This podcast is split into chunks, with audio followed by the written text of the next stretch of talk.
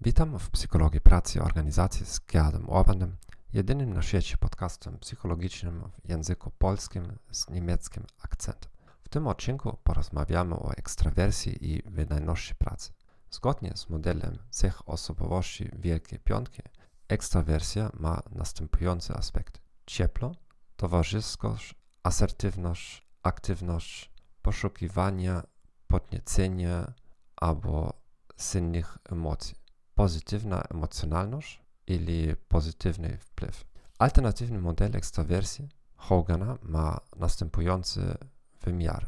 Towarzyskość, ambicja, zdolność adaptacji, sympatia, brak rozwagi, intelekt.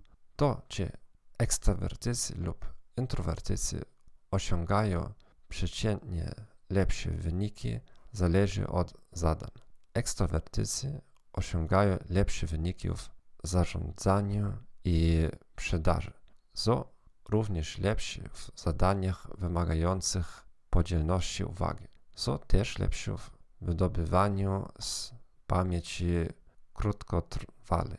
Introwertycy są lepsi w zadaniach wymagających czujności. Mają lepszą pamięć długotrwałą.